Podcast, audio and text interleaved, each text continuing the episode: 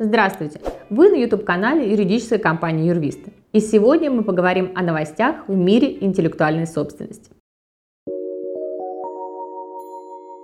И первая новость касается британского художника Бэнкси. Кто не знает, Бэнкси – это псевдоним анонимного английского андеграундного художника, активиста, и он не разглашает информацию о своей личности, предпочитая оставаться неизвестным. На этом фоне художник лишился прав на 6 своих работ по решению Европейского ведомства по охране прав интеллектуальной собственности из-за нежелания раскрывать свою персону. Но при этом Бэнкси все же озаботился о защите своих произведений и подал на регистрацию своей работы в качестве товарного знака. Но и относительно регистрации знака есть споры, так как многие не уверены, что Бэнкси реально планирует вести предпринимательскую деятельность под своими товарными знаками что само предполагает под собой регистрация товарного знака. Как говорят, нет никаких доказательств, что Бэнкси действительно производил, продавал или предоставлял какие-либо товары или услуги, несмотря на то, что Бэнкси открывал свой онлайн-магазин Gross Domestic Product, в котором можно было приобрести реплики его работ. Регистрация работ в качестве товарного знака в данном случае является единственной мерой защиты своих работ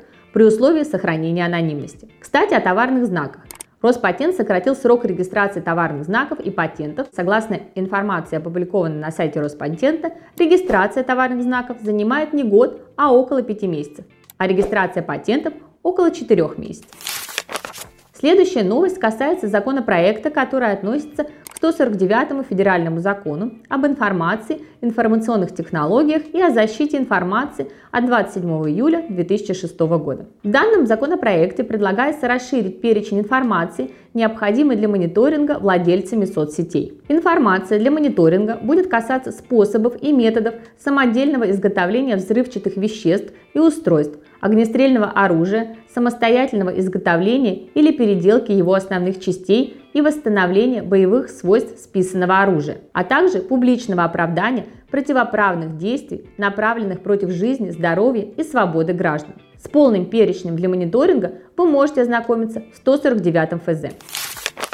Теперь переходим к Facebook. Facebook оказывает поддержку независимым исполнителям. Для этого он объединился с компаниями DistroKid и TuneCore. Все это для того, чтобы помочь артистам делиться своими произведениями. Ранее артистам приходилось платить DistroKid и TuneCore для размещения своей музыки. Теперь с подачи Facebook артисты могут бесплатно разместить свою музыку на платформах Facebook и выплаты гонораров за оплаченные произведения Facebook также взял на себя. Отличная работа! Скоро мы услышим много новых исполнителей, которые ранее не могли себе позволить платное размещение. А у меня на этом все. Здоровья вам и вашим близким. До новых встреч!